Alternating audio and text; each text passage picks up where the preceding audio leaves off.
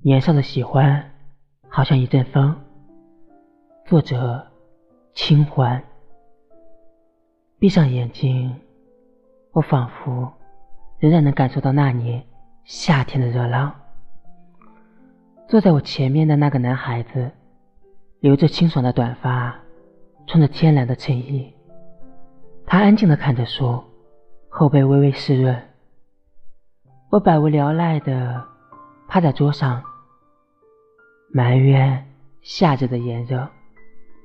他转过身，微笑着将我额上被汗水打湿的头发别到耳后。风也是在那个时候吹过来的。